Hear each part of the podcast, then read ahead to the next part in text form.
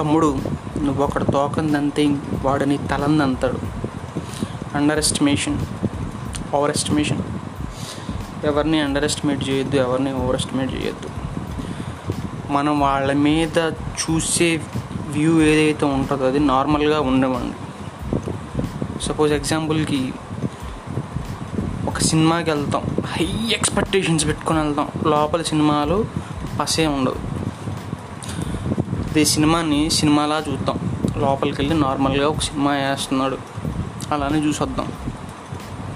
నచ్చుద్ది. పక్కా నచ్చుద్ది. ఎందుకు నచ్చదు?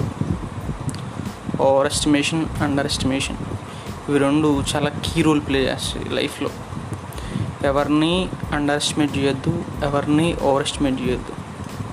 పిచ్చిన కొడుకులా కనపడినోడే చాలా తెలివైనోడు. చాలా తెలివైనోడు కనపడినోడే చాలా పిచ్చినా కొడుకు ఇది ఫ్యాక్ట్. మీరు అవునన్నా కాదన్నా.